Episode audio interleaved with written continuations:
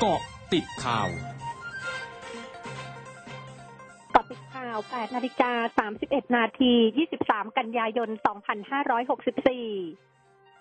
นายแพทย์ยง ภู่วรวรรณหัวหน้าศูนย์เชี่ยวชาญเฉพาะทางด้านไวรัสวิทยาคลินิก ภาควิชากุมารเวชศาสตร์คณะแพทยศาสตร์ จุฬาลงกรณ์มหาวิทยาลัยโพสต์เฟซบุ๊กว่า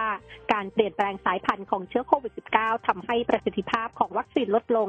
การกระตุ้นภูมิต้านทานให้สูงขึ้นจึงมีความจำเป็น เพราะการฉีดวัคซีนมีการให้เบื้องต้นและกระตุ้นชี้วัคซีนโควิด -19 ถ้ามีการกระตุ้นเข็ม 3 ภูมิต้านทานจะสูงขึ้นมาก การให้วัคซีนเบื้องต้นสองเข็ม เช่นเชื้อตายเปรียบเสมือนให้ร่างกายรู้จักเหมือนการติดเชื้อ เมื่อกระตุ้นด้วยวัคซีนชนิดไวรัสเวกเตอร์ หรือ mRNA จะกระตุ้นภูมิต้านทานได้สูงมากซึ่งงานวิจัยของศูนย์เชี่ยวชาญเฉพาะทางด้านไวรัสวิทยาคลินิกพบว่าการกระตุ้นเข็ม 3 ด้วยวัคซีนแอสตราเซเนกาหลังจากได้รับวัคซีนซิโนแวคแล้ว 2 เข็ม ภูมิต้านทานสูงมาก และขัดขวางสายพันธุ์เดลต้าได้ ศูนย์บริหารสถานการณ์โควิด -19 หรือศบครายงานสถานการณ์โรคโควิด -19 วันนี้มีผู้ติดเชื้อ 13,256 ราย จำแนกเป็นผู้ป่วยจากระบบเฝ้าระวัง 1,620 ราย จากการค้นหาเชิงรุก 2,143 ราย ภายในเรือนจำและที่ต้องขัง 478 ราย และมาจากต่างประเทศ 15 ราย หายป่วยเพิ่ม 13,829 ราย ยังรักษาอยู่ 128,367 ราย เสียชีวิตเพิ่ม 131 รายทำให้มียอดผู้ป่วยสะสมทั้งหมด 1,524,613 ราย เสียชีวิตสะสม 15,884 รายกรมอุตุนิยมวิทยารายงานร่องมรสุมพาดผ่านภาคกลาง ภาคตะวันออกและภาคตะวันออกเฉียงเหนือตอนล่าง ประกอบกับมรสุมตะวันตกเฉียงใต้ยังคงพัดปกคลุมทะเลอันดามัน ภาคใต้และอ่าวไทย ในขณะที่หย่อมความกดอากาศต่ำปกคลุมที่อ่าวมัตบันตอนบนประเทศเมียนมาทำให้บริเวณประเทศไทยยังคงมีฝนตกต่อเนื่อง โดยมีฝนตกหนักบางพื้นที่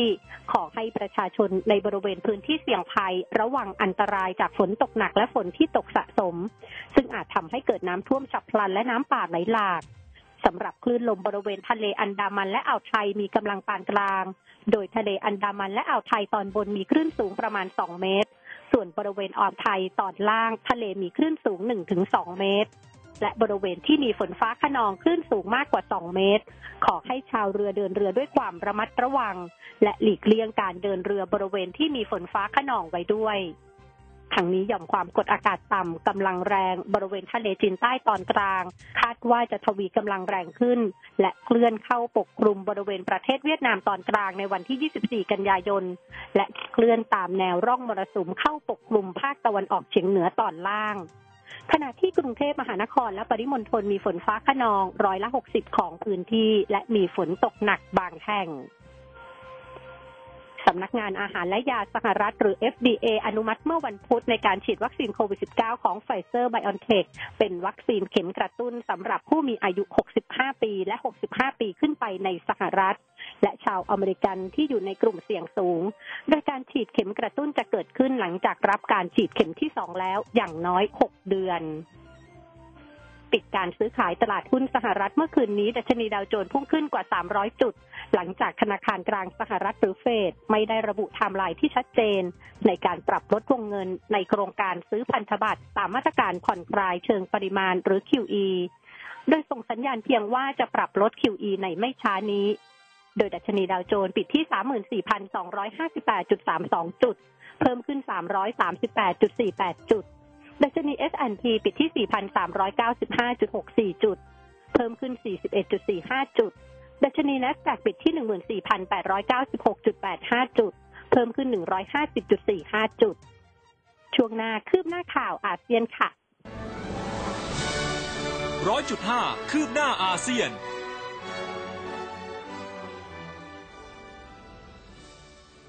าธารณสุขสิงคโปร์เผยเมื่อวันพุธพบผู้ติดเชื้อไวรัสโควิด -19 รายใหม่ 1,457 ราย ซึ่งเป็นจำนวนสูงสุดของรายงานประจำวัน นับตั้งแต่เริ่มการเกิดการระบาดในสิงคโปร์โดยในจำนวนผู้ติดเชื้อรายใหม่ เป็นผู้ติดเชื้อในประเทศ 1,453 ราย และมาจากต่างประเทศ 4 ราย เสียชีวิตเพิ่ม 3 รายทำให้ยอดผู้เสียชีวิตอยู่ที่ 68 ราย ธนาคารเพื่อการพัฒนาเอเชีย หรือ ADB ปรับลดคาดการณ์การขยายตัวของเศรษฐกิจอินโดนีเซีย จากก่อนหน้านี้ที่ร้อยละ 4.5 ลงมาอยู่ที่ร้อยละ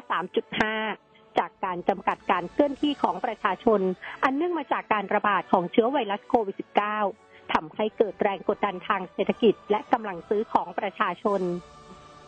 ทั้งหมดคือเกาะติดข่าวในช่วงนี้ไพดัญญางานสตินรายงานค่ะ